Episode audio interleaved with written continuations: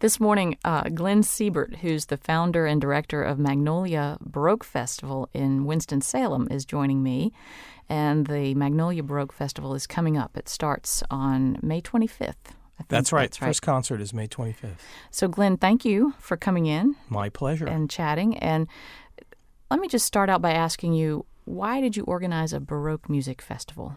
That's a great question. Uh, for many years, I spent my professional life as a soloist, where I was able to just travel around and sing with orchestras and opera companies in the States and in Europe. And I felt like I was getting into something that I call industrial music making. Hmm. And so I would be going out and doing the same repertory over and over. Carmina Burana, Beethoven Ninth, which is all good, Mozart Requiem, Handel's Messiah, but it was played by major orchestras that really they played well, but didn't have the same kind of investment in music that I thought professional musicians should have, or the heart.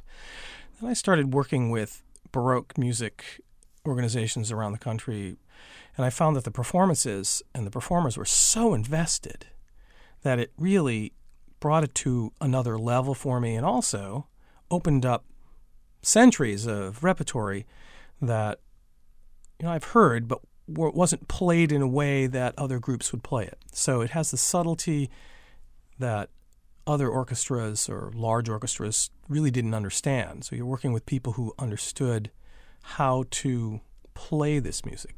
So I was given an opportunity through a foundation in Winston-Salem, the Thomas S. Keenan Institute for the Arts, to uh, start a festival.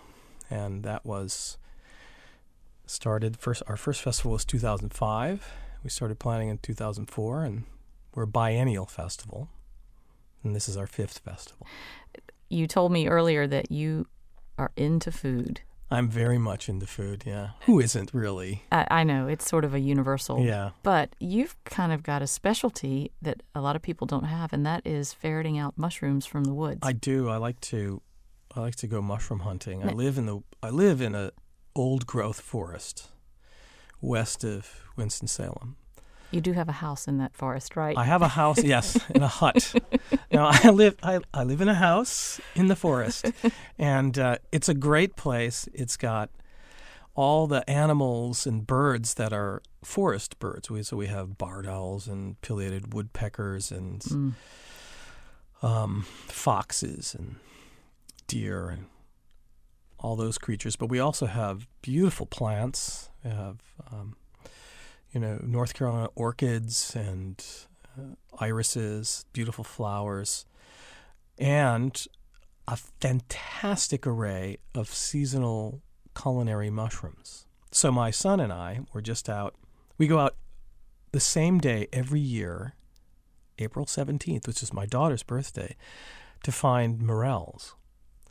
And you may know what morels are. I've heard of them, but if you well, I have some pictures on my phone of them. If you like the, well, we them, they're, they're the spring mushrooms, um, and they're they have a sort of a spongy looking top to it, and they're elongated, a little conical, and really they only appear for maybe a week, two weeks at the most during the spring, and they're just very highly sought after.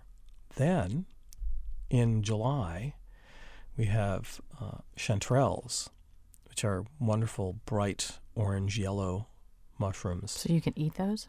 Chanterelles, you can you can buy all of these mushrooms at Whole Foods. They're thirty-five dollars a pound, but I just get them in my backyard. Wow. Uh, they're beautiful. Chanterelles are gorgeous.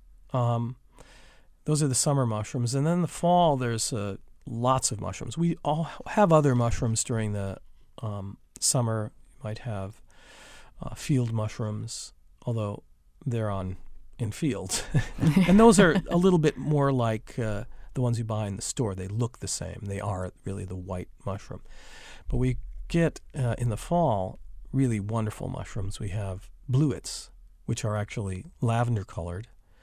They have a very um, silky texture to them, and we get hen of the woods, which can get very large, and they're sort of they're meaty, but they have a feathery look to them. So they actually look like a hen. and they're they're actually parasites, and they grow on the base of red oak trees. How did you uh, get your knowledge about mushrooms and and being able to forage for them in the woods I st- safely? I started, yeah, that's right. That's uh, you have to be really careful. You can't pick anything that you're not absolutely sure of. And these are all mushrooms that I would give to my family. hmm I wouldn't give them anything that I didn't know about.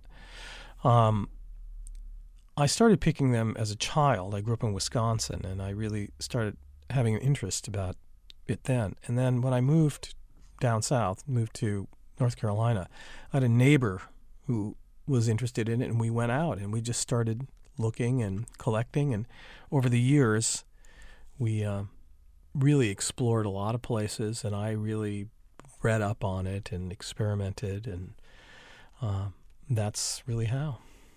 So, so you're. I would take it you know which ones not to get.